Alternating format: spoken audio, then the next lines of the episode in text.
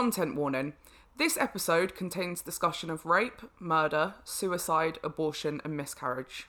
It also contains frequent sexual references, adult humour, and strong language throughout. This is intended for a mature audience.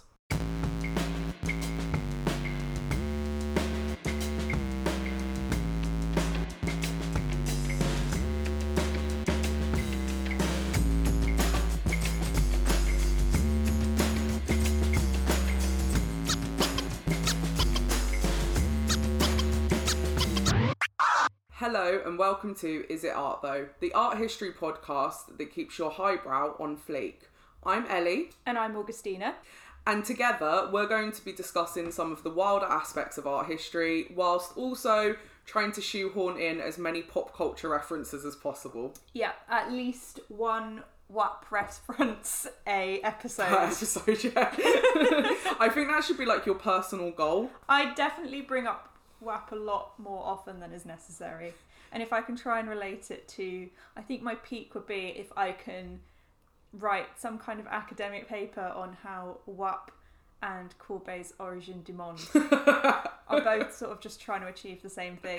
Yeah. So today we're going to discuss actually one of my favourite painters, Frida Kahlo, who is also the cat's namesake. The cat that will come up a lot during this podcast is named Frida Kahlo because I got her when I was like in my early twenties and I thought that was really clever. What I didn't realise is that uh, from the moment I called her Frida Kahlo, the, the die was cast. I yeah. now have an insane cat. Yeah. It's like, so I I found out the name for this, nominative determinism, yeah. when you literally become the name you were given. So I'm pretty sure that the spirit of Frida Kahlo is alive and well in my batshit cat. She's possessed the cat. She's possessed the cat. So my cat is bad-tempered. Um, my cat is my cat actually has a broken leg. You just jumped out of your skin and I thought it was the cat. I was so like, oh I. God, what's happening? So did I. It wasn't. It was just my phone vibrating. But this is, I mean, I'm on, I'm on edge.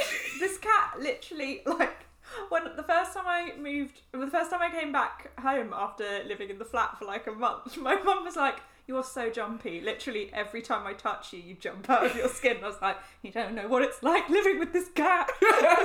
So my cat is bad-tempered. She's violent. She has, um, she had quite a traumatic accident in her life, which has caused her to have a broken leg that's never healed. Which an, uh, an accident that has definitely cast a shadow over the rest of her life. Yes, absolutely. She is, um, yeah, she she's insane. And I, I'm pretty sure she's channeling the spirit of Frida Kahlo every day. Mm, I think I think you're right in so many ways. She's also wildly possessive uh, and jealous. and...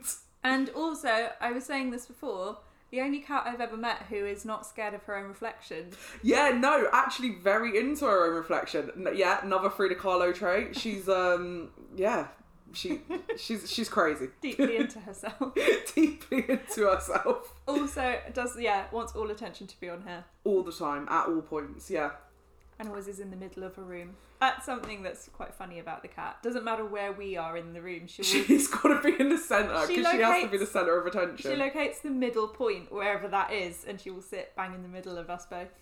Where should we start with Frida Kahlo? Where are you going to begin her story?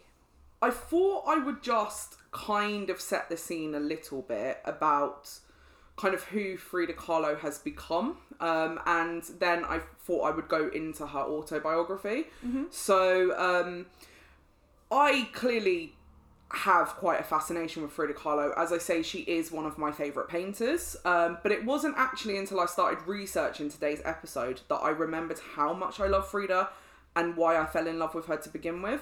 Because mm. I think, perversely, it's actually really easy to forget how groundbreaking the woman and her art was, because she's become such a ubiquitous pop culture figure. Yeah, you can literally get, like... well, you have a cat toy with her face on, yeah. that, that the the other Frida routinely attacks. Yeah. So it's just like, she's on everything. It's insane. So she's sort of become like that Joy Division t-shirt, actually, that everybody has, or that kind mm. of silhouette image of Che Guevara that you see everywhere. So what might have started out as some sort of counterculture symbol has just become extremely co-opted and sanitized to the point where it really retains little, if any, of its original meaning. Yeah, I also think, I mean, we'll go into this later about Frida's politics, but the idea that her face is reproduced on so many different things is literally like the opposite of, well, I think she would be conflicted. Look, she'd be, yeah, so this she is... would fucking love her face all yeah, over everything, everything, but she'd be like, so she went, yeah. So, like this what, is the, this what is the a capitalist thing, implications of this. Yeah, this is a thing that I talk about. Is like there's quite a dichotomy because in some ways you're like, oh, these guys never talk about Frida's art. Like you never talk about Frida's politics and who she was as a human when she was alive. Yeah. But also at the same time, she was like the selfie queen, and she was yeah. really into like creating her own P R, and like she was a complete attention whore. Yeah. And I say that with, like, the greatest affection. With the greatest affection. She was an unbelievable attention whore. So I do think that yeah, you're right. She would be conflicted. I think she enjoys the press. Like, yeah. yeah so yeah as I said, like rarely do you ever hear people talking about the art, which I do think is a shame because the art is um okay I'll be honest the art is fucking weird. The art is really really weird, but it's also outstanding and it's raw, it's defiant and it's painful. So Diego famously said of Frida's work, never before had a woman put such agonizing poetry on canvas as Frida did. And I also think I remember hearing a quote from Diego, which I now can't find anywhere if I'm being honest, so maybe I just made it up in my head. But I kind of remember it going, um, no one paints the unique pain of women the way Frida does. Ooh. And I, yeah. And I kind of think that's true, and possibly a large part of her enduring popularity amongst women. Yeah. So...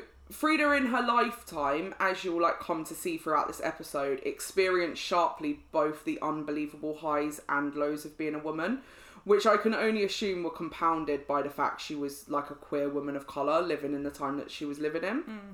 And people, again, I don't think give enough credit for that. It's easy to forget how phenomenal she was because we live when we live. But she was growing up in the twenties and thirties. And she was, do you know what I mean? Like, she was... Yeah. It's it's kind of insane. Like, she was openly having affairs with women, which is just kind of insane in and of itself. Yeah.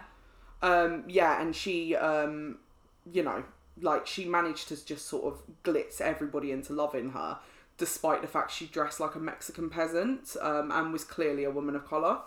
Love, betrayal, infidelity, male violence, infertility... miscarriage, but also beauty, strength, defiance. These are all themes that are there in her art, and they're there in her art in really quite an astonishingly unfiltered way. Mm. Frida was never one to sit down and shut up, much like the cat. um, yeah, and because her work is autobiographical, it's kind of impossible to talk about without talking about her really quite extraordinary life at the same time. Yeah. So what I am going to do is I'm going to run through her biography, and as I do it, I'm going to kind of try to pull art into it as I go. Okay. So, um, oh, just to, like, apologise, I am sorry. I'll just get this out of the way right now. A lot of these pronunciations are very, very, very uh, Spanish, and I do not speak Spanish. So I don't mean to offend entire nations of people, but I am going to mispronounce a lot of stuff. For any future listeners we may have in Mexico, if this ever gets that far, yeah. We apologise to the nation of Mexico. Magdalena Carmen Frida Kahlo Calderon, better known as Frida Kahlo, was born just outside Mexico City in nineteen oh seven. Frida was born in a revolutionary epoch, which is massively important to understanding who she became as an adult.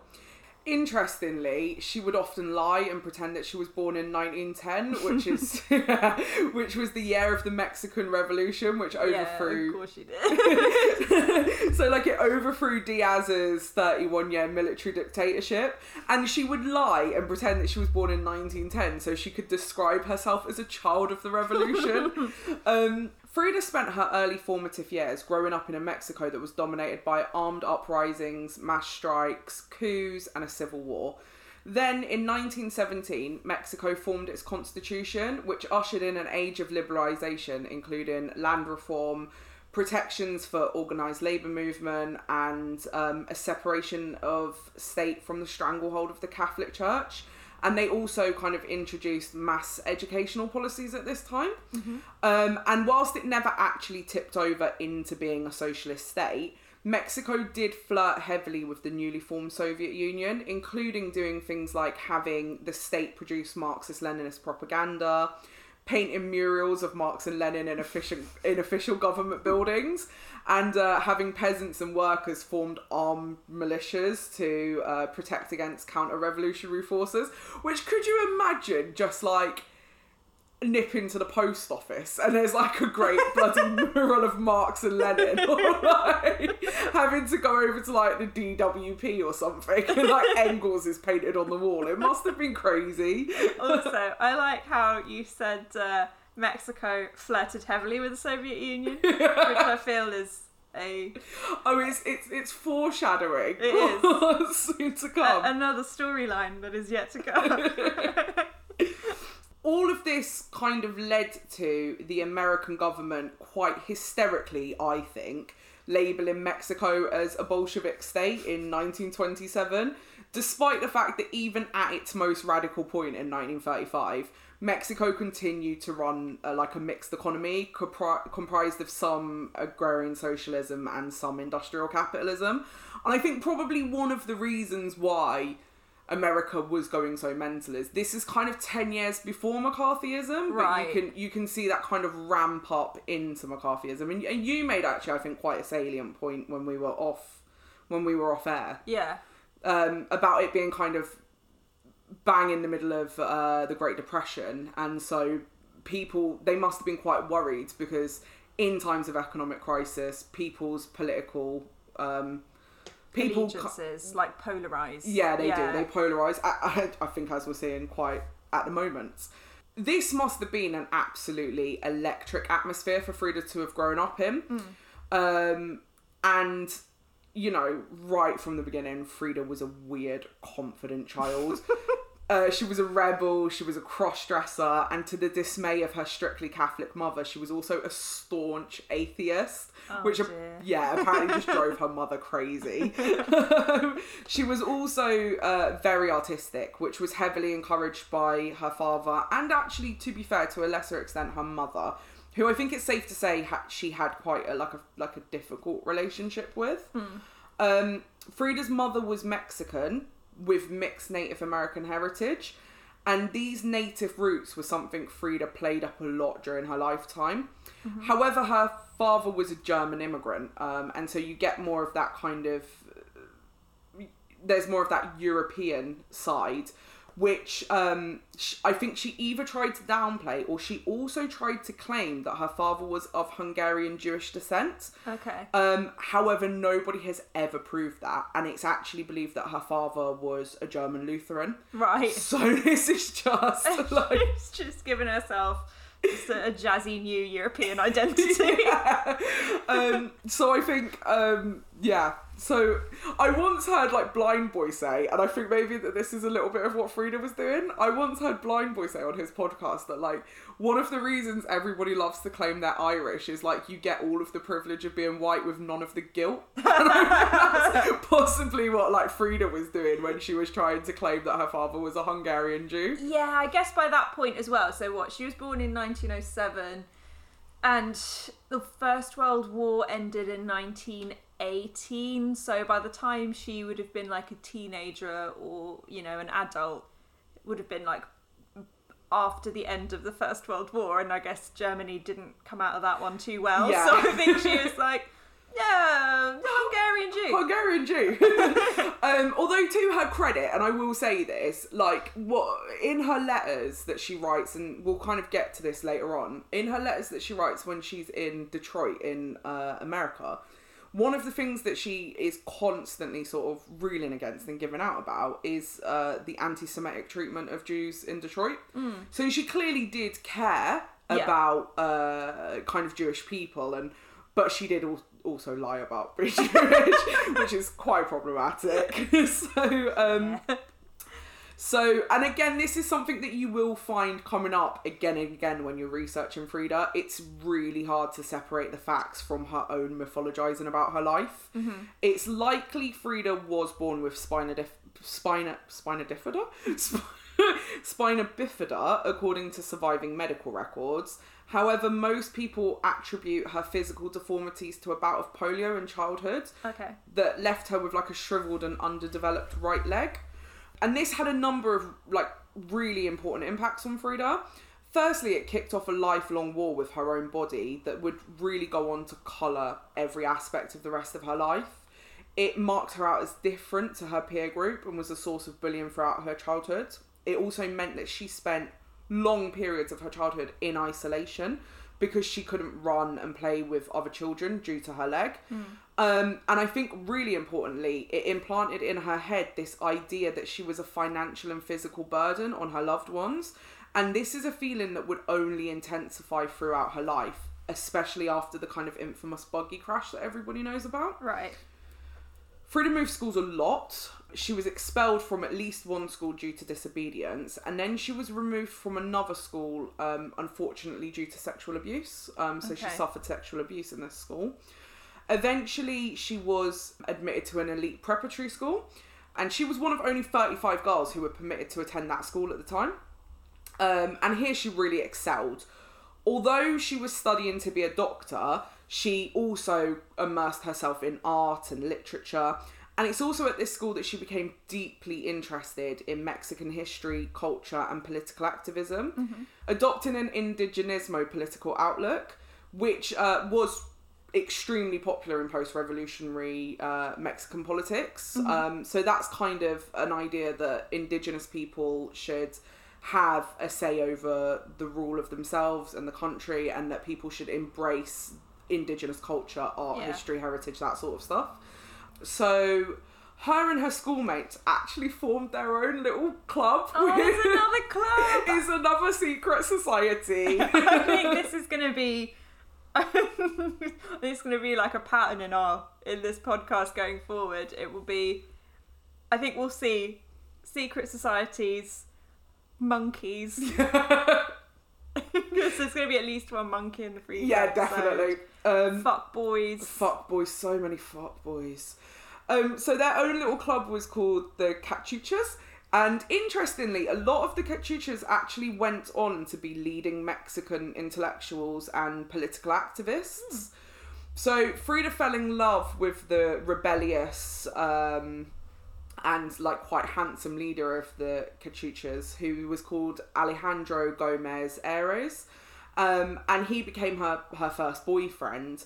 So on September the seventeenth, nineteen twenty-five, when Frida was about eighteen, she was travelling home from school with Gómez when an electric car crashed into the side of the bus that they were travelling on, mm-hmm. dragging it down the street and instantly killing many of the passengers on board. Oh.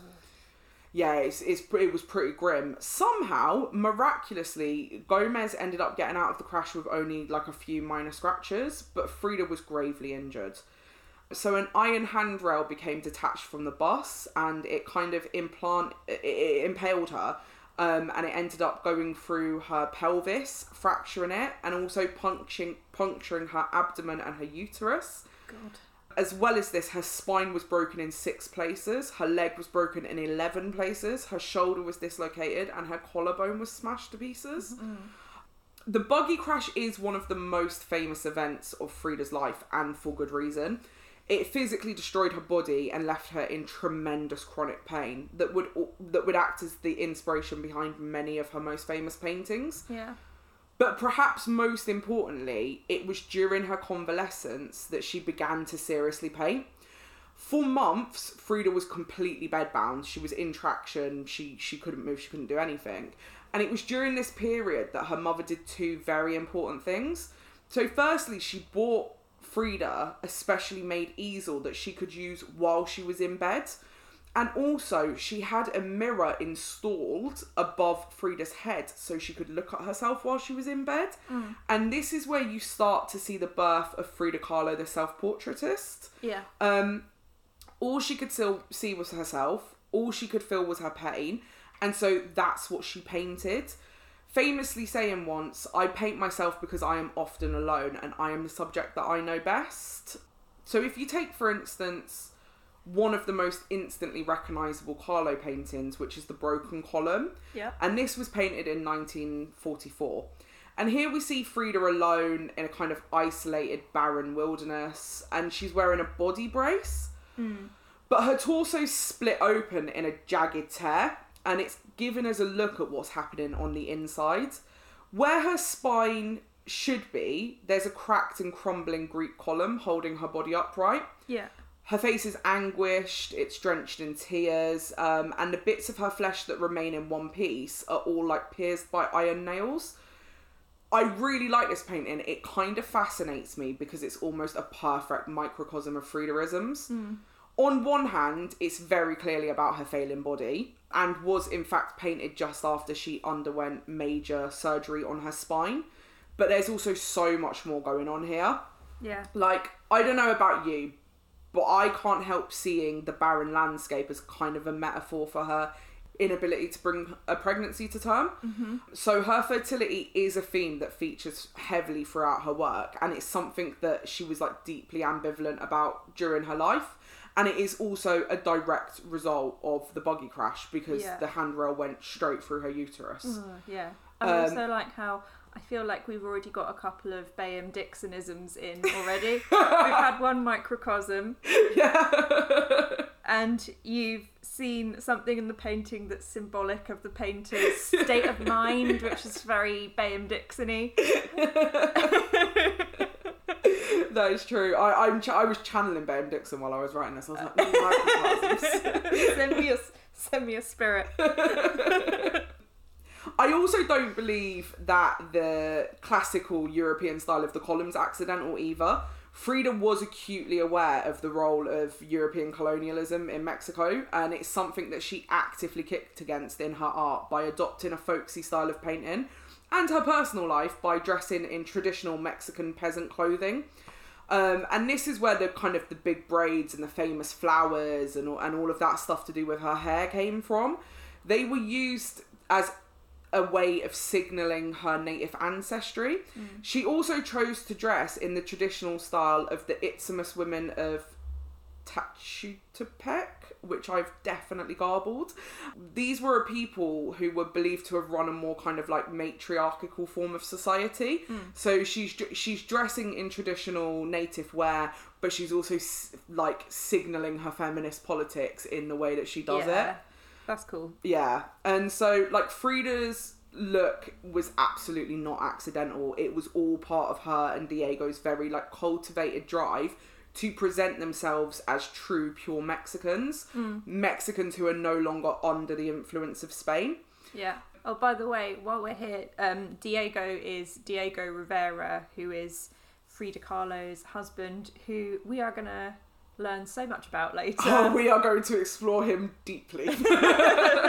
So, he was also a famous artist, famous muralist, just if you yeah. don't know who Frida Kahlo's husband was. Um, yeah, so I don't think that the, like I say, I don't think the European style of the, co- uh, of the column is accidental, and I think actually perhaps the Broken Column is a commentary on Mexico's fractious relationship with its own colonial past. Mm-hmm. Um, yeah, as I say, like, Frida, she was a staunch atheist, yet this painting is chocked full of Catholic imagery, which is something you will see over and over again in Frida paintings. There's more of a, there's more than just a hint of iconography to her self-portraits. Frida is the main focus of the painting and has clearly painted herself as the martyr here. Like, yeah. her face is covered in tears, which it, it that's not unlike the depictions you get of Christ crying on the cross. Mm. And her body is punctured all over by iron nails. There's blood dripping from the holes. Mm. Um, a visual representation of the pain that she was suffering through, yes, of course, but also quite clearly a comparison to herself as the crucified Jesus. Yeah, she's also got that kind of like little drapey bit of fabric, like a loincloth. Yeah. Even even that's a bit like, you know, when you see pictures of the crucifixion, they've yeah, always, yeah. Christ has always got like a little a little drapey bit of fabric. Which again is just so free, like again, like again, a theme that we will have come up so much of the podcast is artists are just fucking extra. Like, they're so extra. And Frida's like, I'm Jesus. Yeah, not to, you know, big myself up too much, but I'm basically, basically Christ. The bus accident ended Frida's dreams of becoming a doctor, and while she did briefly flirt with the idea of instead becoming a medical illustrator, this was the point at which Frida began to seriously consider painting as a career. So once Frida's period of um, enforced bed rest and ended in nineteen twenty-seven, she ended up joining the Mexican Communist Party along with her school friends. You know, that lovely secret little club she formed? Yeah. Yeah, they all went off and joined the Mexican Communist Party. Um, and this is where she would properly meet the love of her life and twice husband, Diego Rivera. So they did actually... weirdly, I think, meet briefly when Frida was a very young teenager at school, mm-hmm. and Diego, yeah, there, there is like... Is this, gonna, this is going to be... Like, I think we're, we're already seeing so many themes in this podcast, but problematic relationships is yeah. going to be another one. Yeah. So Frida was Frida was very young at school, and Diego was commissioned to paint a mural at their school, and that's when they first met each other. Now, to Diego's credit, I think... he basically saw her as a bit of an annoyance because yeah. one of the things that her little like secret society liked to do is like pull pranks on people. Mm. So that was like their way of sticking it to the man because they're like, oh, so cool. And so I think they did. I I think he did kind of at the time just see Frida as a, like a like a bit of an annoyance, um, and didn't really see her sexually. Yeah. So it wasn't until um, a mutual comrade of theirs hosted a party in nineteen twenty-eight that the the two were properly formally introduced. Yeah. And um, Diego was already a really famous artist at the time, and Frida definitely pursued him. Frida went out of her way to get his attention, apparently because she wanted to get his kind of artistic advice. She was especially keen to know if Diego saw a commu- commercial future in her work. Because Frida, as I said, was very motivated to pay her own ever-expanding medical bills. Mm. And to Diego's credit, and this is kind of the last time I will say that, because as the story unfolds, there's not going to be a lot of... Three words you're not going to hear very often. To Diego's credit, from the very beginning of their relationship, he was down for Frida's art. Mm. So um, he acted as her mentor, her cheerleader, and her patron. I am really interested, actually, that Frida p- decided to pursue a career as an artist as a way to pay medical bills, because you would assume that an artist doesn't just doesn't that do much. That so I think one of the things that might have coloured this, because I thought that I was like, that's the worst, like surely you're yeah. better off being a doctor, yeah like doctors will actually earn money, like you're and and for most of Frida's life she wasn't self-sufficient, yeah so but I think one of the things that coloured it is her dad was a photographer, and he actually did uh, make quite a nice middle-class living off it. Right, okay. So I don't think it was seen as, like, the wildest kind of career choice at the time. Although, it is also true that they, the family really suffered financially after the Mexican Revolution. Mm. Because one of the things that... One of the things that meant that they lived quite a nice middle-class life is that Diaz's kind of... government, I don't know, mm. like the Diaz administration was commissioning Frida's dad's work. Right, okay, okay. And then once that was overthrown, yeah, they did no suffer financially. Yeah, so it, it, it, it, yeah, you're right. Like, it totally struck me as like the weirdest choice if you're trying to make money. Yeah. Like, most people who are like, I, I have to paint because I'm an artist, I kind of know they're going to be eating cold beans for the rest of their life. Also, I like that she was like, I need to support myself as an artist, so I'm going to paint pictures of me as like a creepy adult baby being breastfed by a giant, like... The uh, commercial future is clear. Yeah, like, so uh, so the picture I'm talking about is, is is actually, it's one of, probably one of the earlier ones we're going to talk about in this episode. It's called My Nurse and I. It was painted. This is so disgusting. I know, it was painted in nineteen thirty-seven, and it's lit. It's, her head is like a third of the length of the whole body, so she's got this weird like, what the fuck? I mean, and then she was like, yeah. So basically, I'm trying to like, you know, paint to like pay my bills, and it's like, okay, so uh, show, show us what you got then. And she's like, well, there's this painting of me but I'm a giant baby. And a woman in a sort of really scary looking mask is like, is breastfeeding me, and you can see all of her milk glands in one of her breasts, and she's also like lactating on me. So that's one. So there's like this really famous story, and I'm jumping around a bit, but this is exactly what I'm talking about. She's like, oh, I'm painting to pay my bills. And then she actually gets a commission from like the editor of Vanity Fair or something. So like okay. a really important like glitterati American person. Yeah. And she's like, I would like you to paint a um like a tribute for my friend the who committed suicide. Yeah. yeah. So like my, my dead friend. I would like, so obviously she's thinking she's going to get a lovely portrait of her dead friend. Frida paints literally a blow-by-blow account of the friend's suicide. so, she like, so it's like a skyscraper, and you see the woman in tiny at the top sort of throwing herself out of the window, and then you see her at pe- various points in the canvas, um, like sort of falling down, and then you see her broken, bloodied body in quite big at the bottom of the canvas. And clearly, she takes this to the woman who's commissioned it, like, who's so horrified. What do you think? She's absolutely horrified by this painting. And Frida's like, I don't get it. Like, you, this is exactly what you asked me for. I was yeah, like, no, it's I, not. I fulfilled the brief. Paint a picture of your suicidal friend. I don't know what. I, I, I, I don't know. I feel like we got some wires crossed here. I don't know why you're crying. It's just so, all the way through, I do feel like someone has said like, oh, like, let's paint a lovely picture of me and my husband. And it's like, oh, so how have you done it? Well, what I've done is painted me, but with your face in the middle of my forehead. What do you think, darling? It's so funny, because you're right, like, this is another, this is, this is like another thing about Frida that never gets mentioned anymore, because everybody just thinks, you know, because you don't even see Frida's paintings though, you just see her monobrow everywhere, and everybody's exactly. like, oh, oh, so girl power, so cool. Yeah, oh, yeah. nice, yeah, look at her flowers, man, she's like, so girl power, and then you look at her art, and you're like, this the is fucking fuck? mental, like, it's absolutely mental shit, like, and you're right, like, I, I, that story cracks me up apparently, and it could have been such a huge commission for her, she and she would, so she would have made so much money, and she was just like, no. um, apparently uh, the woman was going to destroy it, and she got t- talked out of it by one of her friends who was like, I know you're upset, but it actually strikes me that this woman's quite an important artist and her work's going to be important, so keep it.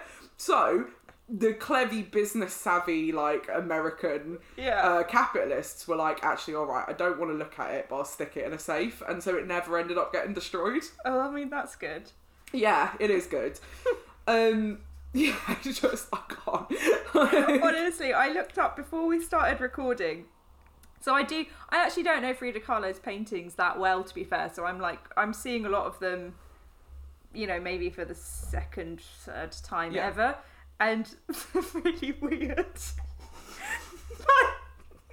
is a weird one. I showed you the weird one of like hers and Diego's faces like spliced together to make one head. Yeah. And like it's not even like they look like each other. It's so weird. It's look at so it. Fucking weird. Look at that. Yeah. And she put it in a weird little, like a frame with shells Why on. Why is there shells on it? Like, I, I don't, don't know. know. And also, she's written things. She's, oh, she's written things on it. Hang on, let me zoom in. Yeah. Oh, it's to celebrate, like, their marriage, I think, or something. So it's. Could saying, you imagine getting that for your anniversary? I love you forever. Here are our faces chopped together. And also, what was it? It's like twigs and, like, some shells. And then, yeah, it says Diego, Frida, nineteen twenty-nine, nineteen forty-four. So is this celebrating, like, the fucking end of their marriage? Or is, it, is this, like, a she divorce? Dies, yeah. Is this, well, like, she, a divorce present? Or a, when does she die again? She dies in forty-five, I think. So oh, God. Not, I think probably that's the, that's in the last phase of their marriage where they're all right with each other. Okay. I mean, though, by, you know. Yeah. if that's an anniversary present or something. I don't know. I wonder if that's... He's probably, by that point, he'd been married to her so long, he's probably used to it by now. Yeah. Well, something kept him coming back. Yeah, it's Fr- back Fr- shit painting. Yeah, well, Frida's the classic, like, crazy hot matrix. Like, she's... Yeah. Yeah, she's the classic kind of, like, compelling but clearly batshit crazy. Kind of. So, um... yeah, Free, uh, Diego said of Frida's work that they showed um, an unusual energy of an, of expression, an artistic personality of their own. That's for bloody sure. And it was obvious to him that this girl was an authentic artist. Um, but Diego was also a notorious womanizer, which is mental. I like, mean, look him up right now. He's Pause so ugly. This. Yeah, he just Google Diego Rivera, look at a picture of him, come back. Come back. He shagged thousands of women. I mean, he is, is that by his own admission, though? Oh, you bet. Is it like what? Mick Hucknall yeah. saying he shagged thousands of women? He was just at it constantly, and he is so ugly. Like, I don't know how he managed to get away with it. Um, yeah, he also, when he met Frida, he was twenty years her senior and already had two common law wives. And despite this, Frida was like, there's the man for me. Yeah, and they were married on the twenty-first of August, nineteen twenty-nine. Mm-hmm. Uh, and a weirder physical pairing you honestly couldn't imagine. Like I said, Diego was huge. He was monstrously fat. He was incredibly tall. And he was bargly. Um, he had a, he has a face like a toad. Like, he's got these big... He somehow simultaneously got bulging and lazy eyes. I'm like, I don't understand how they could do both. Like, they're horrible.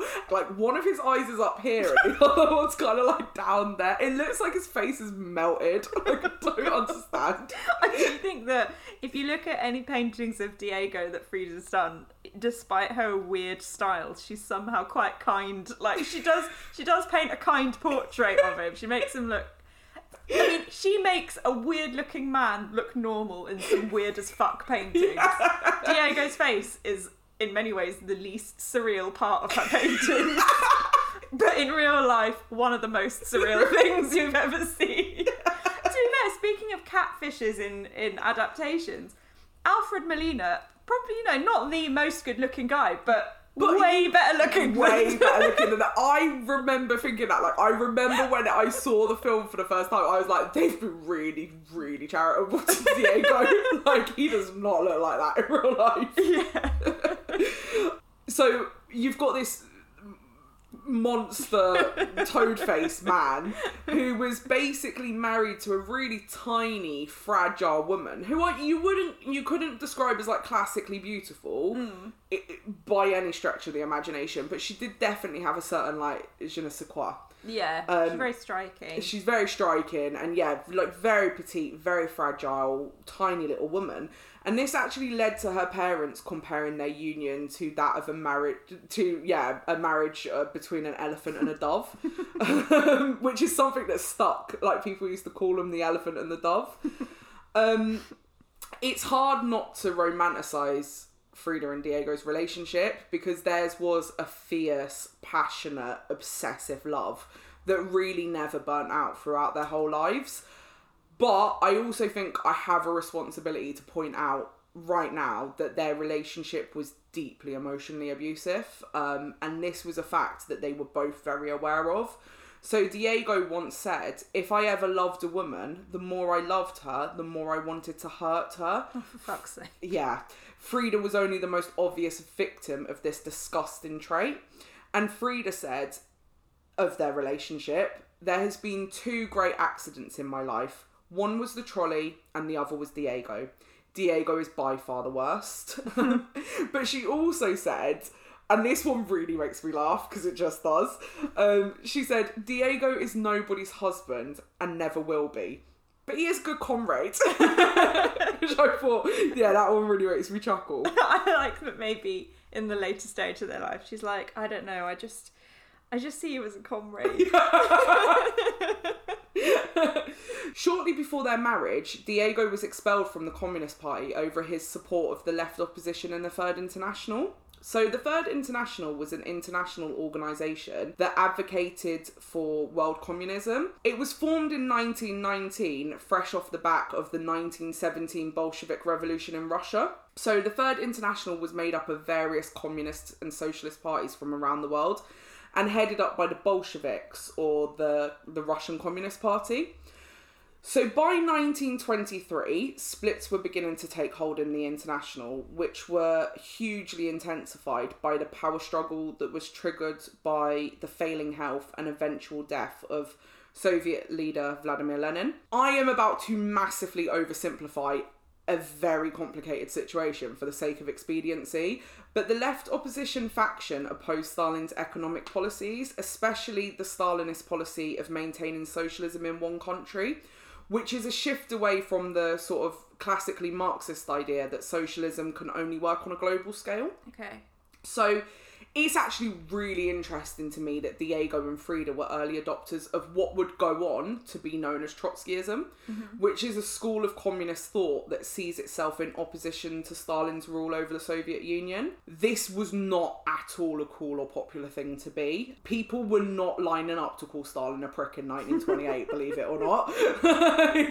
And although Stalin hadn't quite graduated to the era of the Great Purges, where he was just like routine murdering his opponents, criticising him would still get you expelled from the Communist Party, as it did with Diego, or even exiled from your country, as it did with Leon Trotsky. Did Leon Trotsky write a pamphlet called Stalin's a Prick? Yeah. Well, that's kind of the high and low of it. So the, the, the Trotsky collected works could just be called Stalin's a Prick. Um, due to Diego already being so famous, um, their marriage did propel Frida to this kind of stardom long before she was ever recognised as a painter in her own right. There was something about the force and presence of Frida that made the press notice her. It actually kind of reminds me quite a lot of Amber Rose, who I am obsessed with and will one day make my wife, if, if all goes according to plan.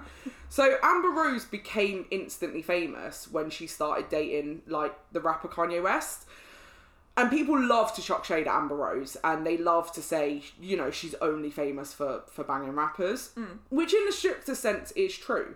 However, the press didn't go nuts over her for no reason. Kanye dated thousands of women before uh, Amber Rose, and none of them went on to be super famous. Mm. She has a fascinating quality about her, and it's one that I think Frida shared. Yeah. These are the sort of women you can't help but pay attention to. And Frida knew this, and she actively courted it. So this yeah. goes back to this idea of, like, Frida being quite the attention whore. Like, she loves mm. to be the centre of attention. They both rock a good short haircut as well. Yeah, they do. Yeah, they both rock a great shaved head look. So by the time Frida and Diego went to America in nineteen thirty-one... they were kind of the bells of the high society ball. Um, they were spoilt rotten by art collectors and whatever, like, the thirties equivalent of influencers were. Mm. The American press were completely enamoured with Frida, who in turn played the role of the controversial woman extremely well, saying to the Detroit News in thirty-three, of course he, referring to Diego, does well for a little boy, but it is I who am the big artist. um, so she's she's this really outspoken, ballsy woman in the nineteen thirties. Do you think that's what Frida says to people when they come and visit our flat? She's like, well, of course they do well for humans. But it is I who am the superior being and she, in this flat. She courts controversy the of way Frida Kahlo. She, she loves it. Sometimes I think she just acts... She, you just act like a brat for attention, don't you? She's like, yes. Oh, me. I'm here now to act like a brat. Hello. Hi. um, Diego absolutely loved America because he's kind of the epitome of the champagne socialist. So he loved the expensive things, the attention, the parties in his honour, and all the trappings of fame, especially the women. He loved the women chucking mm-hmm. themselves at him. He's like, this is why I got into murals, for the pussy. Like, yeah, I thought art would be a nice steady career for me. Diego's like, I got into murals for the pussy. Um, so, um, yeah, the States were quite a hard time for Frida, I think. She disliked being wined and dined by capitalists and industrialists.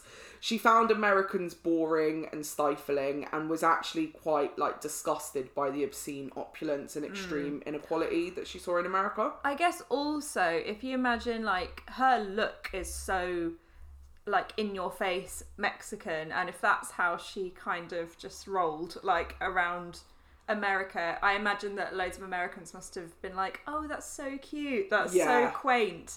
I imagine that in a way they were almost such big stars in like a, a bit of a tokenistic way. Oh, definitely. So she probably just hated that as well, especially given their like their politics. It's kind of like, it's almost like, yeah, Diego's willing to kind of swallow it because he's getting wined and dined and he's getting money to come and do big commissions, which we'll get to in a sec. But like, yeah, I can imagine that if your whole life is just going to parties where people are kind of patronising you, it's going to be, just become quite soul-destroying. Yeah.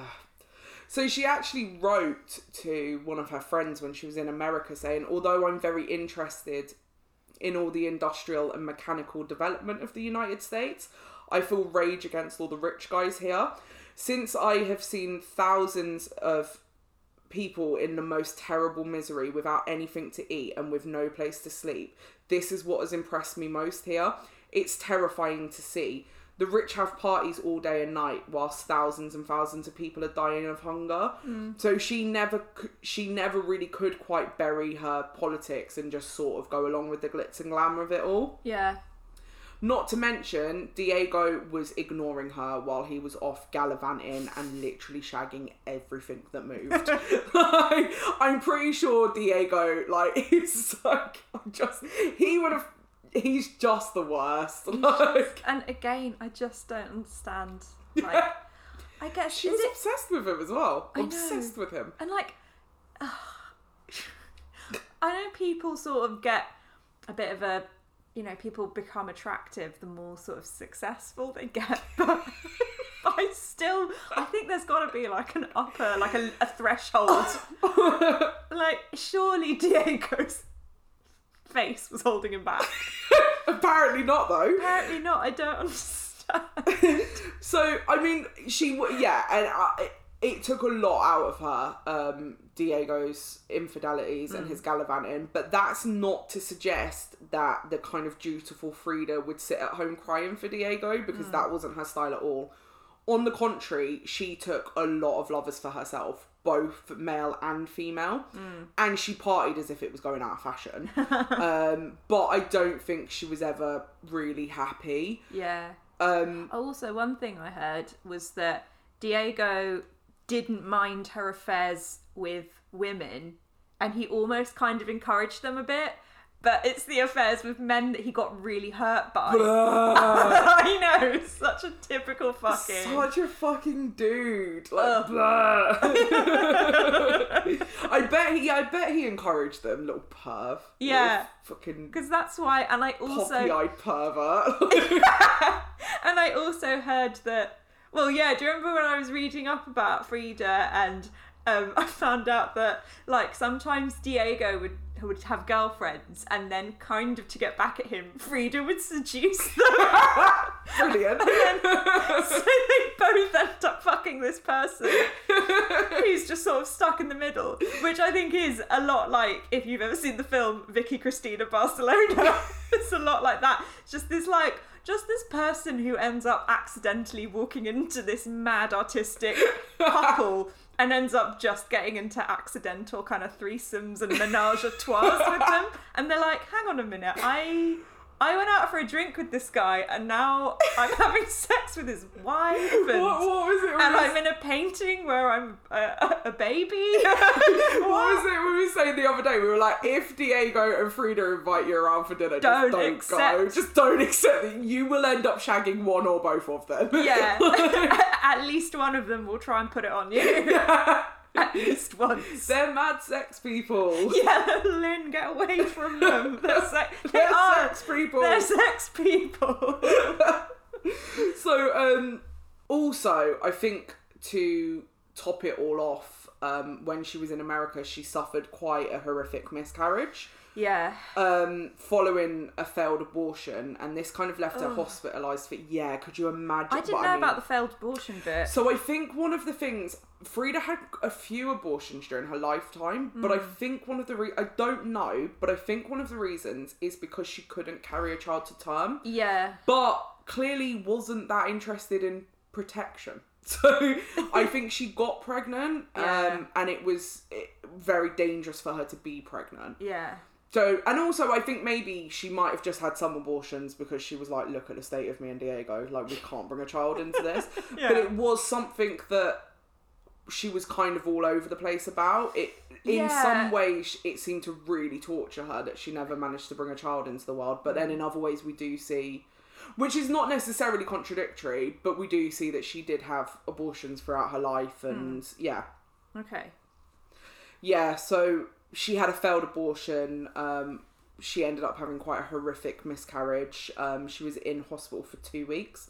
And this is where she painted the, the really famous uh, Henry Ford Hospital picture. Yeah. Which depicts her in a hospital bed with a kind of industrial landscape in the background. Mm. So she's naked and she's crying and the bed is covered in the blood that's coming out of her vagina. Yeah. Um, she has like various umbilical cords coming out of her body mm-hmm. that are just attached to the craziest shit. Like So I can see here. yeah. So there's this there's there's one that's attached to a dead fetus, which yeah. obviously makes sense. There's one that's attached to a broken pelvic bone. Yeah. Um, and then, you know, there is others that are attached to like a medical illustration of a pregnant belly. Yeah. Um, but then, for reasons I would just never understand, there are ones that are attached to giant snails. Yeah, what's, the, what's the snail doing there? And what's the padlock? Like, I don't. Is that yeah, a what, chastity belt? What is that? I have I no don't... idea what that is. I wonder. Hang on. All that the museum says about it is below on the left. There is a machine. like, we don't fucking know what's going on. Nobody knows what the fuck's going on in this painting. Uh, in the middle, an orchid given to her by Diego. So that's what the flower is. Right, okay. And then the pelvic bone on the on Have the right. Have they got any insight into the giant snail? oh, uh, on the right, above the head of the bed, floats a snail. A symbol of the slowness of the abortion, according to Frida. Oh, okay. All right. Okay. I wonder if the mechanism thingy... Because um, there is a view of the Ford Motor Company in the industrial city of Detroit, uh, Detroit, Detroit on the horizon. So maybe... I wonder if the machine bit is anything to do with the fact that she's in Detroit and it's, maybe. Like, it's like a motor yeah, manufacturing it's, it's town. Motor town. Um, but... But... Yeah, I don't, I don't understand. Although one thing I do think is um, interesting about the two paintings that we've looked at so far is that when you see Frida, she often paints herself naked, but it's not in any way sexualized. No, it's like, not. And I feel like that's, I guess, for a, a, a female artist painting herself and being in control of her image, she can paint herself naked and she's kind of, she's in control of your gaze and she's saying, you might be looking at my boobs or you, she she has like a massive bush in this painting. Yeah, yeah, yeah. everything else. But she's like, you know this isn't sexy and I'm not trying to be sexy. And there are other paintings where I think she is trying to be a bit sexy, but um, I think it for a female artist, I feel like that's quite a revolutionary thing to yeah. to be like, I'm painting myself and I'm telling you now that I might be nude, but this isn't a sexy nude like all of the other nudes that you've yeah. seen in art. This is very much not that at all. I'm showing myself to you as a woman, but not in a male gaze sexualized way. Yeah, no. So yeah. And I actually think Frida sort of did the... She almost did the opposite of sexualizing herself. And a lot of the time, not always, yeah, but a lot of the time she... accentuated the parts of herself that were not classically beautiful. So apparently yeah. she would actually put makeup on her monobrow to make oh. it look thicker, which, you know, actually you, I fill in my eyebrows although I've never gone full hog and like filled in the middle. Well, there's that supermodel, have you seen the supermodel who has the monobrow? No, I haven't. Oh, well, it also, it's heartening. She's like, she's Cypriot as well. So I'm like, of course you've got huge eyebrows, yeah. you know, hairy solidarity. But she actually, She used to not do it, and now she's fully grown out. I think she's called something... Oh, I can't remember her name. But she's like, she's really famous on Instagram. And she actively like dyes the whole thing now and wow. makes it really... And she's literally got like a full-on monobrow. monobrow. Fair play to her. Like, I fill in my eyebrows and I make them dark and thick. But I've never had the guts to go full monobrow. Like, yeah. I've never... I've, I don't even... Mine, I've now got to the point with plucking my eyebrows where they just grow out really weird. So I can't. It's like, I get random spiky ones that come out yeah. vertically out of my face. So I'm just like... Now I've crossed that bridge now. And she'd also like paint her mustache in heavier uh. than than it actually was in. I mean, obviously, like she had a tash, like she had a monobrow. She has not completely made these features up about herself. But it's interesting that she decides. Actually, that's another thing about her controlling her image. Yeah. Like she actively decides to play these things up. Yeah, yeah, that is really interesting. So the Henry Ford Hospital picture is, I think, a really good example where you are seeing Frida not just as the self-portraitist, but Frida as a surrealist artist. Mm. Um, there, there's no getting around it. Like, this is surrealism, what she's painting. Although, interestingly, apparently, that label was actually given to her by Andre Breton when he first viewed her work. So she didn't consider herself a surrealist artist until the granddaddy of surrealism himself kind of told her she was. Yeah, it makes sense, especially these like weird things happening in these like weird landscapes. Yeah, stuff like yeah. like that Broken Column one where she's just in this weird barren landscape, and yeah, it it does make a lot of sense. Eventually, the Mexican power couple left America for good after Diego had a very public falling out with John D. Rockefeller, um, who had commissioned him to paint a bloody huge fresco in the Rockefeller Center called Man at the Crossroads, and, and this was commissioned in about nineteen thirty-four.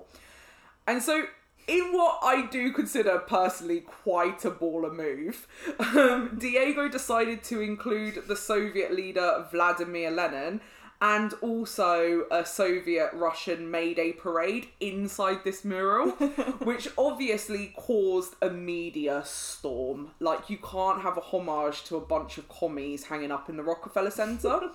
So Diego being Diego flatly refused to paint them out of the mural because uh, it went against his artistic and political ideals. Mm. Now, basically, I actually think this is quite a commendable stance for him to have taken. Although, as many have pointed out before me, where were these ideals when he was drinking Rockefeller champagne and kind of cashing Rockefeller checks? Yeah. And this is, you know, it's classic Diego. Diego was an extremely contradictory character. So on one hand, he was absolutely bloody-minded and contrarian. But on the other hand, he was extremely open to flattery. Mm. And in one breath, he was a committed lifelong communist, and in the other, he was, you know, wowed by the industrial capitalism of America. So I'm just looking at the painting now. The thing is, if you try and find, like, Lenin, it's a bit like a Where's Wally? You're like, there's so many people in it also. that, that like... Oh, also, there's Trotsky. And yeah. I've, there's Darwin. There's yeah. like so many There's cheeky. a bit I love. So over by Lenin somewhere, I've not mm. actually got the picture up, but over by Lenin somewhere, there's a guy that I'm absolutely convinced is Daniel Craig. I'm like, why has he just painted Daniel Craig into this picture? I'm like, so there's Lenin stood next to double oh seven. Oh, I think I know who you mean. Yeah, I can see. Is it the man in the middle, or is it the man, like, next to Lenin? So where are you, Daniel Craig? You're about... So it's not the man in the middle. It's somewhere in it... So the mural's huge, and it yeah. really is like a Where's Wally, but somewhere in this mural, there's a guy that looks exactly like Daniel Craig. God, do you know what? I've not really looked at many of Diego Rivera's um, like murals, but there are a lot. I mean, I don't know. I mean, to be honest, I'm going to put it out there. I much prefer Frida's work to yeah. Rivera's. So this is another thing that I've noticed, right? Like, dudes, dudes always like, actually, I think you'll find that, like, Rivera was a much better painter than Frida. And I'm just Whatever. like, that's not true. Like, like just... Also, like, uh, I don't know. He painted on an incredible scale, though. Like, yeah. his yeah, his murals are huge. And actually, interestingly, as we will go on to discuss, the Rockefeller mural no longer exists. Mm. However, it was reproduced in uh, Mexico City somewhere. So you can still go and see a reproduction of this painting, but on a smaller scale. Yeah. In the end, as I've just alluded to, J D. Rockefeller had the mural publicly destroyed. So, and I actually believe he invited the press to watch as they tore it down and smashed it. Mm. Interestingly, though, Rockefeller and Rivera never fell out personally. So Rockefeller continued to be a great fan of Diego's work. The big fallout really was just pageantry for the press, because both men had painted themselves into a corner and neither could be seen to blink first. Mm-hmm. So they had to have this really big public falling out where they destroy the mural and, and, and Diego walks off in a huff. But yeah. in reality, they actually continued to have a friendship outside of this um, this sort of moment. Yeah. But after this, Diego's American dream was all but dead. And Frida, terribly homesick at the time, just wanted to go back to Mexico. So that's what they did. And this is when Frida moved into the famous Blue House, which is now a museum in Mexico. Um, and Diego moved into the house next door to her, which was painted pink. I like that. Yeah. I like the fact that Frida took the Blue House and Diego took the pink house. I don't know if there's any any importance in that in yeah. real life, but I kind of like that. Yeah. And so their houses were connected by a bridge between them. Which I, firstly, I just really like, because I'm like, yeah, man, keep your own houses. But, yeah. like, they connected them with a bridge between them. And actually, she would make Diego come to her house. Now, partly this was to do with the fact that she had mobility problems, so yeah. it was harder for her to walk across the bridge. But also, she was like, come into my domain, mate. um, this house, the Blue House, became an incredibly important bohemian hub for artists, revolutionaries, and free thinkers of the time, both in Mexico and abroad. However, Diego was in a really bad place at this point. So he'd been shunned by the Communist Party for his Trotskyism, and he'd been shunned by capitalists for his loyalty to the communist ideal, which meant the work was drying up, and also the marriage was, was failing. Um, so both of them were really heavy drinkers. Both of them were incredibly argumentative and had fierce tempers. And both were hurting. They, they were both in pain from all of the extramarital affairs, from the miscarriages, the abortions, and also the strain of Frida's failing body. Mm. Um, and this was around the time that she had just undergone an amputation of some gangrenous toes. Um, which added into this kind of like mobility problem for, for Frida. Mm. And I'm not making excuses for Diego, so all of that running is not excuses that I'm making for Diego, but this was also the point where I think Diego crossed the line and he did something absolutely unforgivable to Frida. Yeah. So he fucked her younger sister, Christina. Yeah. And this is the sister that she had the closest relationship with. They went to school together. They were very close in age. Mm. Um... And it was it was horrible. This wasn't just infidelity. This was complete and utter betrayal of uh, Frida on Diego's part. Yeah, I feel like, you know, they, they had an open-ish relationship. and But to do that is just beyond the pale. It is. And you can imagine, if, if the shoe was on the other foot, that he would just not... He, he would go into the biggest salt. Well, we'll see later on. Oh, it's oh, coming yeah. up. Yeah, oh, we'll yeah. see later All on. Right, I'll save it. And like...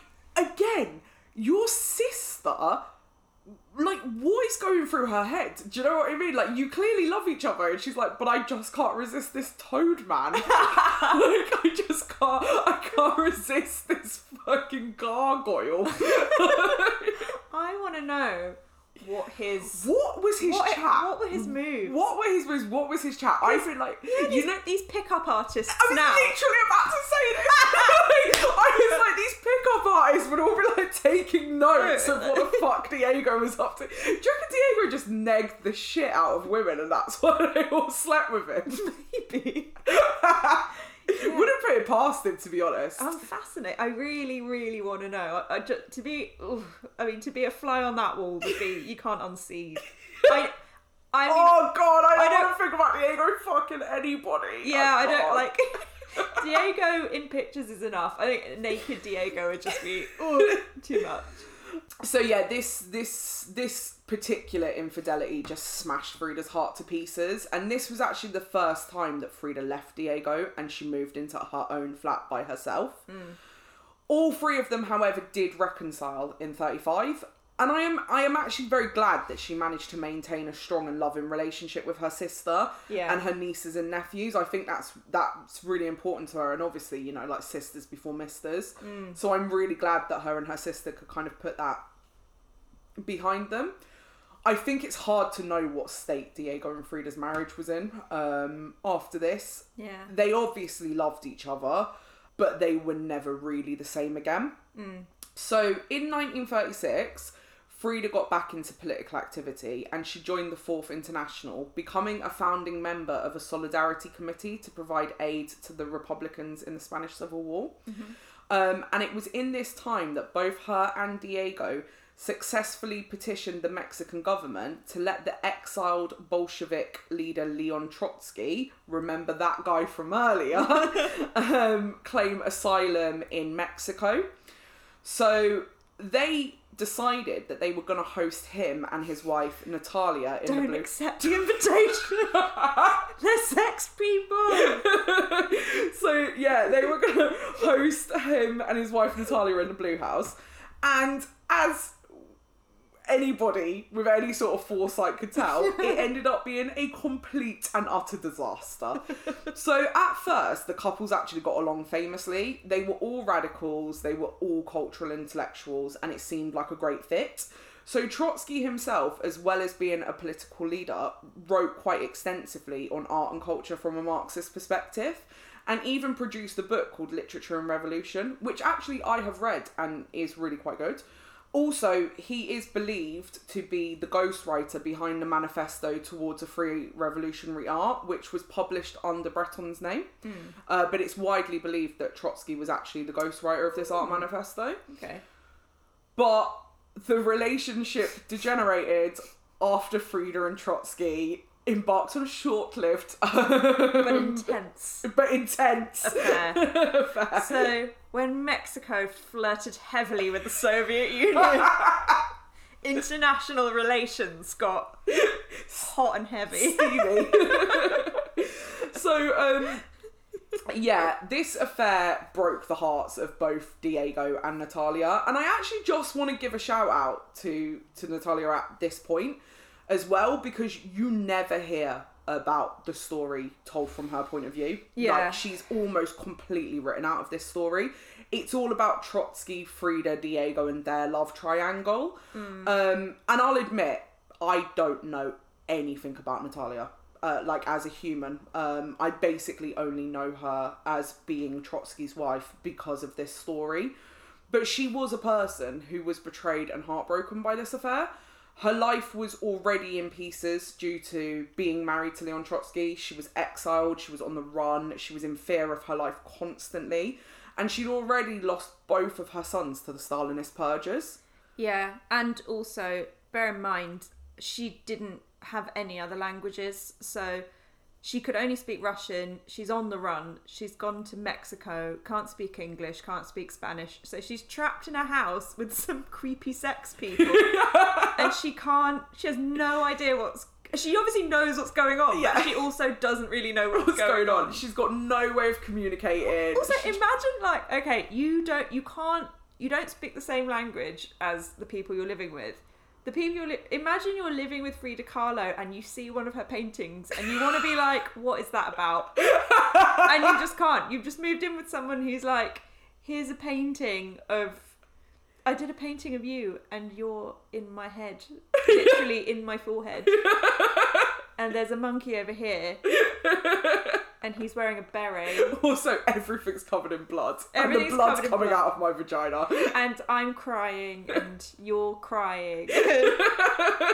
And you can't just be like, thanks, what does it mean? So, I don't know. Um, yeah, so you never hear about uh, kind of Trotsky's wife's perspective in this. It's always talked about as if it was Diego's heartbreak, because obviously he has the much bigger, like, public profile, so that's how people remember it. Yeah. It is true, though, the affair did break Diego's heart, in much the same way the affair with Christina killed Frida. So, like, to him, this wasn't just anybody she slept with. This was his hero. This was Leon Trotsky. And he never, ever got over it. Like, he, could, he couldn't forgive it. He should have just... I personally think he should have done a Frida and seduced Leon Trotsky himself. It would have been the ultimate just, yeah, literally. Counter move. It's like, oh, if you're so upset about it, why don't you just have sex with Leon Trotsky? God, close, if you love him so much. So, um, actually, Diego picked a different route. um, and the animosity became b- between the group was was palpable, and Diego would do everything he could to purposely agitate Trotsky at any opportunity he could find. So petty. So he would do things like trolling him by leaving portraits of Stalin that he painted in Trotsky's bedroom.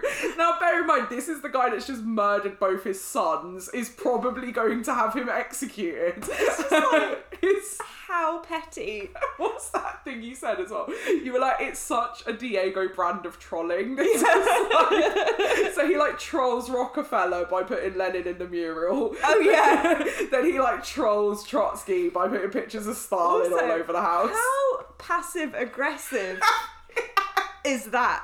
Imagine. Oh, I'm trying to get over that. He's just I... such a little like. Uh, so I just I can't. Also, just get a bit of perspective, like get a bit of self-awareness. You've literally been shagging everything that moves forever. He's like, I know I fucked your actual biological sister, but you fucked my ideological brother. And that goes deeper. And so I'm gonna have a big sulk now. Um so eventually, like, relations between the two couples were so bad that Trotsky decided to leave the relative safety of the Blue House. And in nineteen forty, Leon Trotsky was assassinated by the Stalinist agent Ramon Mercader uh, in Mexico City.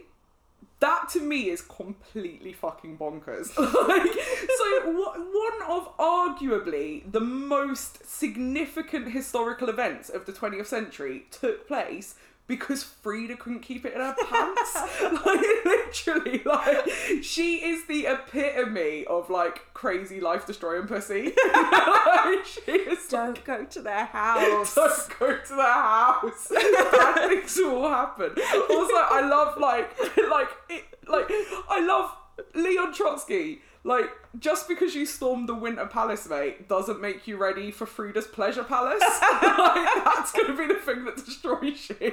Yeah. So, um, anyway, I digress, but I just, I, I find that one of the most bonkers, like, twists of history. Yeah, the he got assassinated because Frida put the pussy on him. That's unbelievable. Death, technically, death by pussy, really. Not death by ice pick. No, no, no. Was it, was it an ice pick? It was, it was. It was an ice pick in the back of his skull, wasn't it? Oh, my God. Or was it? An, I, don't, I don't know where the ice legend? pick was. But I don't know. Yeah, anyway. No, it was definitely an ice pick that they did him in with, oh, but I don't God. know. It was definitely in his head, but I don't know which bit of his head. Yeah. So, and actually, in fact, Frida was suspected of being involved in Trotsky's assassination due to the recent history between the two of them and the fact that she knew the murderer personally. Oh. So the Mexican, like, police were like, well, clearly she's involved in this. Um, which also is just wrong. Quite sexist. I mean, she was involved in it, but, but she didn't actually have no. an assassinated. No, I mean, I think that's the last thing she probably wanted. But, yeah. yeah, no, you're right. I think that is quite sexist. They're just like, it must be the woman. But like, yeah, I mean, as much as we joke, and actually, I sort of joke with the most love in the world. I'm like, yeah, put the crazy pussy on it, baby. um, but um yeah so she ended up spending two days in a jail cell um God. over the the assassination of um Trotsky until Diego used his really quite considerable sway to get her free. It was also in this period between Trotsky leaving the Blue House and getting assassinated that the cheeky fucking bastard Diego asked Frida for a divorce. And I can't get over I actually can't fucking get over it. Like, he was like, that was the final straw, Frida. After everything that she stuck with him through, he actually had the audacity to go all sad boy on her because she banged his, like, hero. Oh, just like, oh, God. Cry, mate. Just cry. I, I, I, I, that was the bit of the story that maddened me the most. I was like, this guy has no... absolutely no concept of, like, what's cricket. He's yeah. just well out of town. So, propelled by her need to earn a living independently of Diego, the the divorce actually ushered in the most productive and creative artistic period of uh, Frida's life. And this is when she painted probably her most form- famous portrait of all, mm. which is Self-Portrait with Thorn Necklace and Hummingbird. Yeah. So this is the really famous one where actually I think a lot of the reproductions of Frida's face are kind of taken from. Yeah. Um. So she's staring defiantly at the viewer. Yeah. Her iconic monobrow and mustache are on full display. Her hair's like piled up on the top of her head in the in the really iconic Frida braids. And they're covered in butterflies and flowers and, like, ribbons. Mm. And I I think the effect is not unlike a halo. It looks as though she has a halo around her head yeah. when she wears her hair like that. Her neck is bloodied and gashed from a fawn choker that's around it. And yeah. that choker seemingly could have been lifted directly from the head of the crucified Christ himself. Like, it's mm. the same thing, the fawn of crowns, the fawn, the fawn choker, they're the same thing. Yeah. In the portrait, she has two of her adopted children on her shoulders. So on one side, she has her pet monkey, because as we've discussed at great length, you can't be an artist without a monkey, apparently. Always gotta have a pet monkey. Gotta have a pet monkey if you're an artist. And on the other shoulder, she has her little black cat sitting Aww. on her. I do feel sorry for those animals though. Imagine your, your owners. If you zoom in on that painting, right? Frida's all like, oh, I'm so anguished. Everything's so terrible. Look at my bloody neck. And the monkey's just having a great time. He is. Monkey looks so happy. And then the cat's got a kind of crazy expression, which is a lot like what our cat looks like, actually. It's a real, like, oh God, where's it where's it gonna go? Also, I didn't realise the hummingbird is, like, hanging off her choker. Yeah, it's like it's like a dead, like, effigy that's yeah. like seems to be connected to her choker by, you know, uh, metal or something. It's yeah. it's very odd. It's clearly like a dead hummingbird hanging off her neck. I wonder if it, like, oh, I don't know. I'm just seeing, but I'm trying to find out if the hummingbird means anything or if it's just a oh apparently a hummingbird often symbolises freedom and life, but in this painting the hummingbird is black and lifeless. This might be a symbol of Frida herself. According to frida kahlo dot org. This is kind of the first Frida painting I was actually really fascinated by, and I think it's the defiance of this painting that I find so compelling. Mm. It's her refusal to hide away that I love so much. Um, so actually this is just, just a little aside, but this painting used to hang in the art corridor in my secondary school when I was a teenager. And I used to stare at it literally every day before form time because I had to walk past it every single day before we could go to form. Mm. And I would just, like, stare at it when we were lined up outside waiting to go into the classroom. And what started out for me as basically teenage disgust, because this weird woman was just showing her, like, monobrow off without shame, quickly turned into a bit of an obsession, which sort of turned into awe and then eventually turned into love. Mm-hmm. And it actually is this kind of... It, it It's this painting that, that sparked my interest in Frida Kahlo to begin with. It, yeah. it had a very big impact on me at fourteen years old. As much as, again, we're oversaturated with Frida images these days, we see it all the time. I had never seen anything like this when I was fourteen. I had never seen a woman looking like that. Mm. And I'd never seen a woman being that proudly herself before. Yeah, and, like, just holding your gaze. Yeah, holding your gaze, re- like, refusing to let you look away and just, like, this this is me, hair all over the place. With my monkey and my cat. Yeah, it, it had it had a big, big impact on kind of teenage Ellie. Mm. It was also in this period that, P- that Frida painted another one of my favourite uh, self-portraits of hers, which is something that we've alluded to earlier, which is Self-Portrait with Cropped Hair.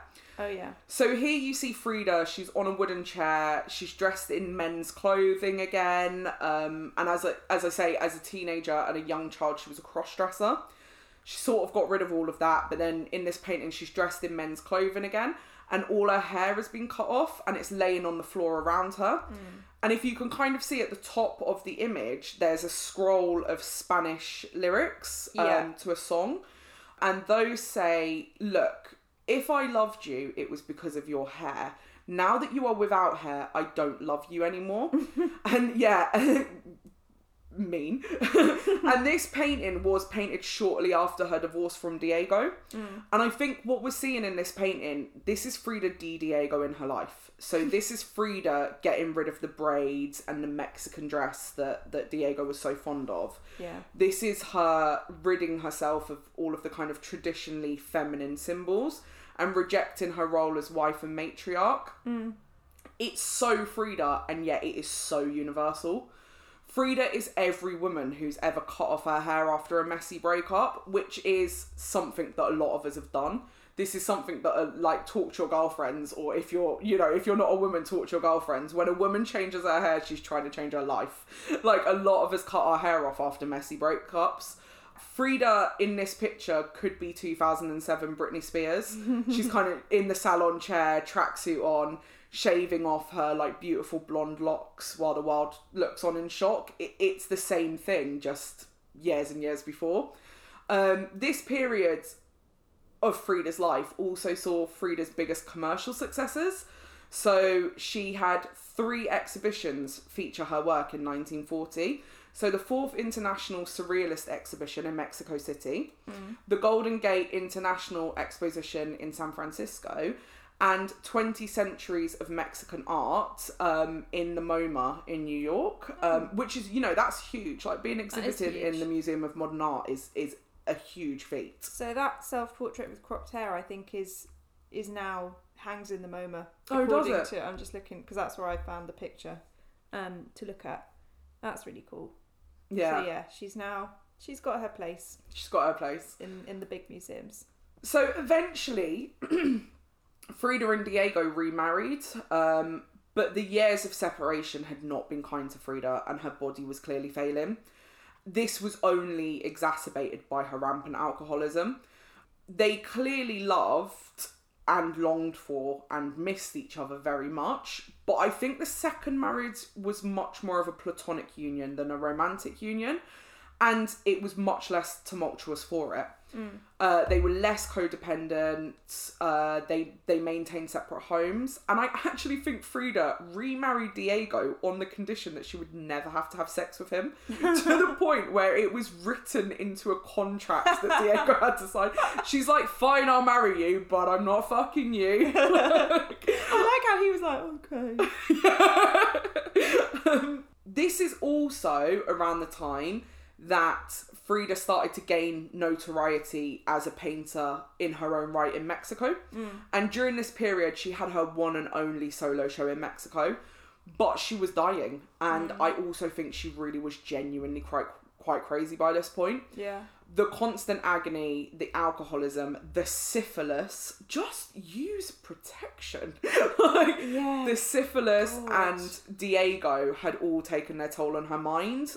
And she actually, I mean, in some ways great, in other ways sad. She actually had to be carried into her own uh, exhibition in Mexico in her bed because she was unable to hold herself up. God. So in the film, and obviously this is dramatized, I'm not sure if it really happens. In yeah. the film, the doctor says you are to get out of this bed, like you are not to get out of this bed under any condition. Yeah. And she goes, fine, and has the bed carried into the, um, yeah. has the bed carried into the show. Now, obviously that's dramatized, but I do think that, yeah, there is like a level of that kind of defiance. She's like, I will not miss this show. It doesn't matter what's happening with my body or mm. how much I'm dying. I'm not going to miss this. Um, so she did. She she turned up at her own show in in a bed, and there's photos of it. You can you can see it all over the place. Mm.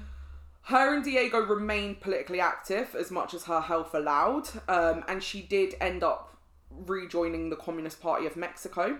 And actually, they both capitulated to Stalinism. With Diego, I'm less sure why. I think that there was a huge amount of just pressure to com- to capitulate to Stalinism. Okay. Like I say, like it was really unpopular to to not be on Stalin's side at the time. Mm. Um, so there was a huge amount of social pressure. I also think probably there was a level to which it was beneficial to his career.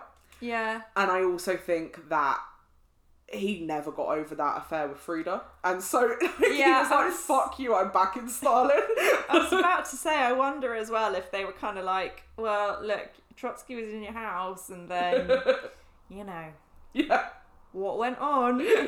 And he was like, don't no, it's fine, it's fine, I'm with you guys now, it's fine. Yeah. Like, don't want to don't wanna go over that. That's past history. So actually, by the end of her life, Frida was a devout Maoist.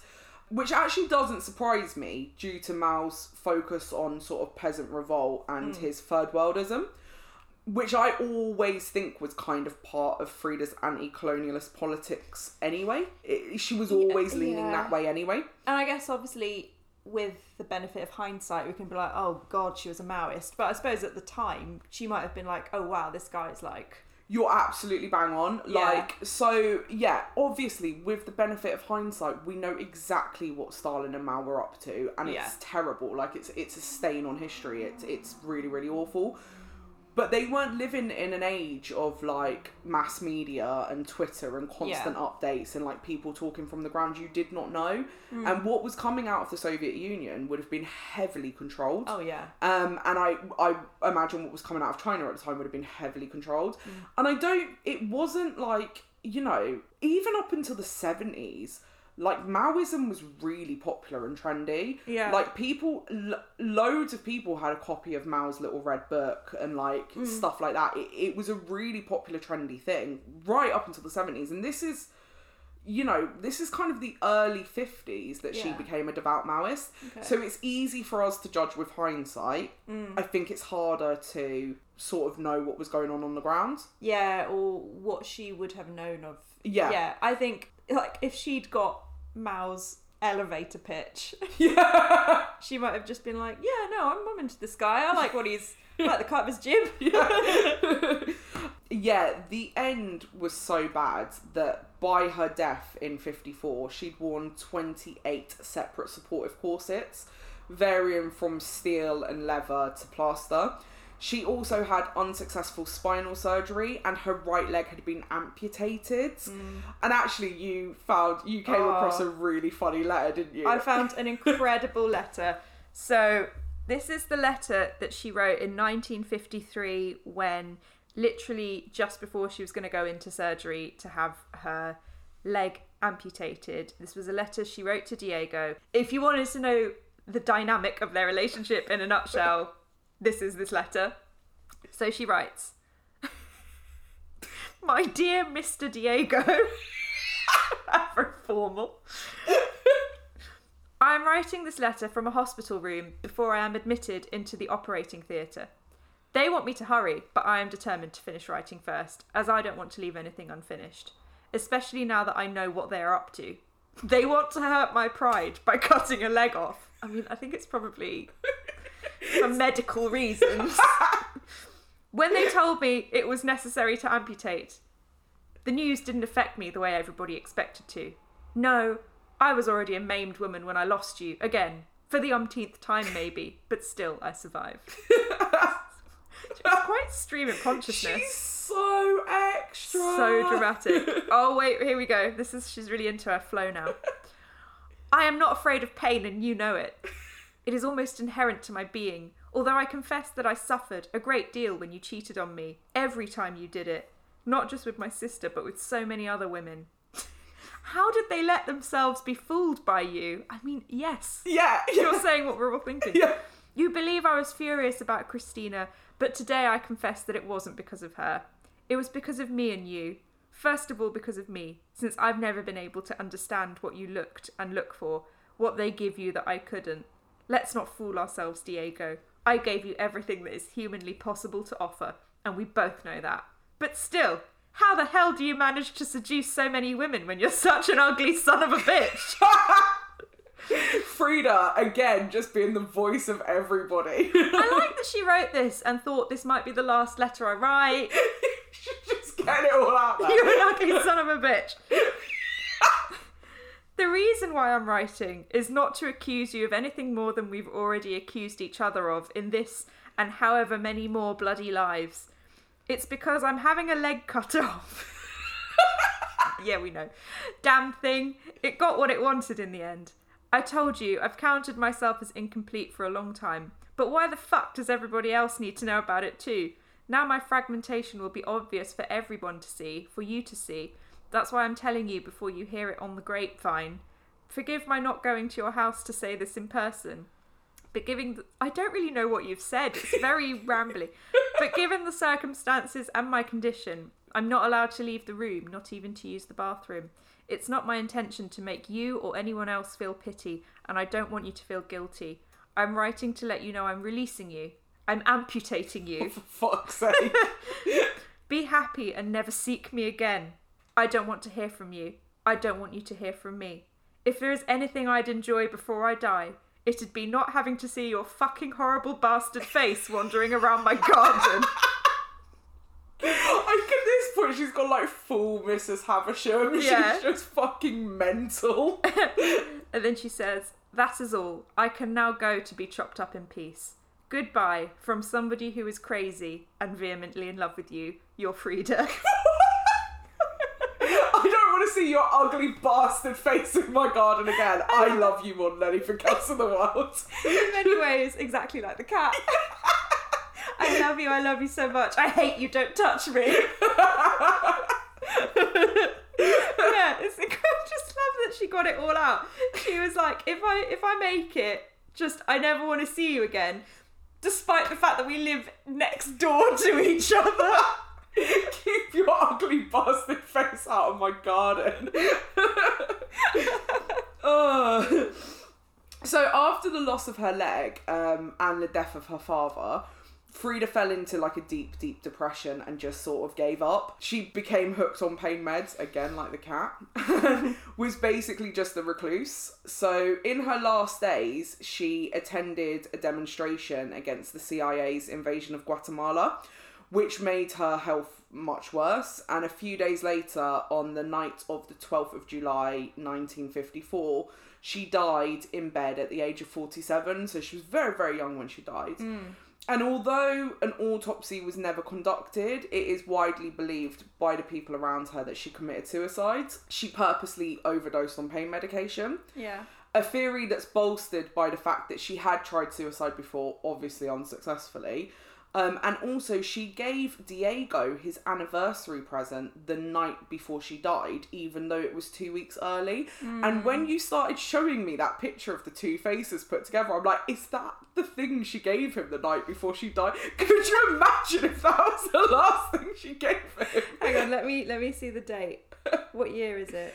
nineteen forty-four. Oh no, it's early. Not. Yeah, no, it's ten years too early. Because yeah. I thought I was like, wait, is that the thing she gave him the night before she died? Yeah. So yeah, she gave Diego the anniversary present. The the even though it was it was two weeks early, so most people believe that she was planning to die that night. Frida's body was laid was actually laid in state at the Palace of Fine Art in Mexico City. And one of her former students caused quite a stir by draping her body uh, with a communist flag. Mm. Um, and so apparently they'd already been told not to turn it into a political event. But then Diego refused to remove the flag from around her body because yeah. it's what she would have wanted. So around six hundred mourners attended her funeral. Um, and Diego himself ended up dying just three years later. So he really didn't survive Frida for that long. Mm. Crazy in love.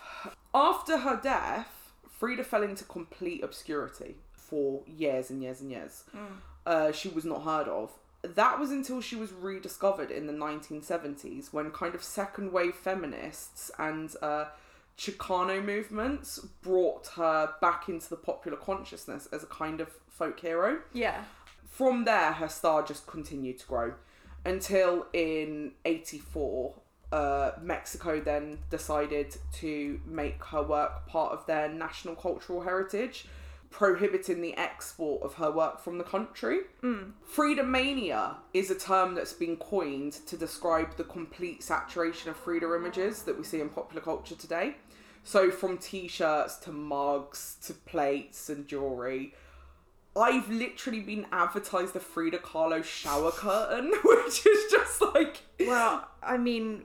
We've talked about... We have this game, don't we? Yeah. It's like, it's like a game on WhatsApp of, like, if we see something where they've clearly tried to use a picture of Frida, yeah. but they've just massively fucked up her face. They've got it so wrong. Like, like the, uh, I mean... There you're... was a mug that we saw a little while ago. It killed me. There was a mug that we showed that we saw a little while ago. It was like a hand-painted Frida mug that was, well, it was supposed to be Frida Kahlo and looked exactly like Michael Jackson. I was like, what have you done? So this is the most misused image in the world. I yeah. just, it's, yeah. And I think that's why everyone just, I guess, doesn't, people just don't give her enough credit as an artist, because uh, her it, her image has totally taken over, yeah, and that one image has just taken over so much. And like, I've seen it printed on like dress fabric, yeah. I've seen it, tote bags is a really popular bags. one. I've seen the ones I've sent you where they've kind of made her look a bit like a man, and I'm like, she's this dainty little woman, yeah. and they've given her a massive jaw, they've given her a bit of a pre-Raphaelite treatment, yeah. um And this is the other thing, yes. They've kind of commodified her image. Yeah. And put it on literally everything. everything. And but to the point where I guess her her image is so just like in the public domain that people get her wrong all, all the, the time, time. Which is why you... But you still know it's her. You know it's free. I think it's the flowers that make you and go... The that the, the flowers and the monobrow make you go, that's free. Because like I've literally seen tattoos, which is just like a flower crown and a monobrow. monobrow. And it's clearly Frida Kahlo. Like, yeah, there was a makeup brush brand that uh, did a Frida Kahlo collection recently. Insane. And, like... and, and, and it was literally just like, yeah, the makeup bag was just the monobrow and some flowers yeah. on it. So yeah, her, her, that is, she had a very strong personal brand, brand. and she knew it. And she knew it, she cultivated it, she yeah. knew what she was doing.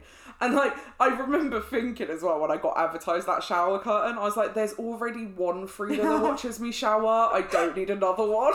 Like, like, could you imagine seeing Frida's face every time you're like washing your hair? Yeah. Um, yeah, I mean, it's just insane. Like, Frida Mania is insane, as we've discussed. Um, her monobrow's plastered across everything. She's in that Disney film Coco. Which is, what is it she says? There's a work of art and it will be a papaya, but all of the seeds of the papaya are be me. me. And then and then something will explode, and when it explodes, everything that comes out will, will be, be me. me. And there'll be a hundred other Fridas come onto the stage with me. Yeah. Yeah. um, yeah, she also, that Salma Hayek biopic, Frida, yeah. was the highest grossing art film in Hollywood history. It is a great film. Even the former Conservative Prime Minister of the U K turned up to Tory party conference wearing a Frida Kahlo bracelet, which is just kind of unbelievable when you think about it. Like, in life, Frida was a revolutionary communist. She was a groundbreaking, fearless, queer, incredibly promiscuous, foul-mouthed, whiskey-swigging artist.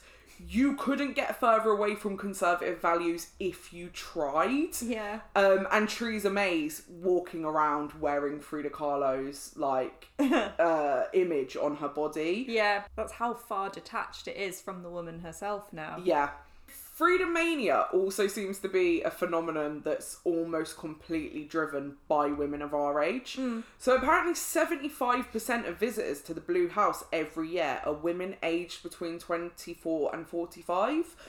It is this weird dichotomy because, as we've said over and over again, Frida is a pop culture icon um, who has become completely divorced from Frida the person. So Frida the image really no longer has anything to do with Frida the person. Mm. And of course, some people are just jumping on the bandwagon because it's so trendy. But I don't think this accounts for all of it. Yeah. I also think there is a thing about Frida speaking to women. especially women who feel a bit out of place. Mm. So, um, and maybe that's something that we all do. Maybe all women have that feeling of, of not really being able to fit into whatever it means to be a woman. Mm. So, you know, women who don't fit conventional beauty standards, women who feel stifled by conventional gender roles, women who are overtly emotional, women who feel too much. Um, women who are into monkeys. Women who are into monkeys. They all find a voice in Frida. And I think it's this ability to speak to women around the world that kind of explains her enduring legacy. It's her ability to take the personal and make it universal that marks mm. her out. And that is kind of what great artists do, right? Like, yeah. great artists become the voice of a generation, or in Frida's case, become the voice of multiple generations of women. And I think it all kind of ties back to that Diego point that I made at the top of the show, which is nobody paints the unique pain of women the way Frida does. Mm. And I think that's part of the world's fascination with her. Thanks for listening to this episode. If you enjoyed it, please like, subscribe, and leave a review, as it makes a huge difference. And if you want to follow us, you can find us on Facebook, which is at isitartho, spelt T H O, Instagram, which is isit underscore arttho, or Twitter, which is isitartho one. See you next time.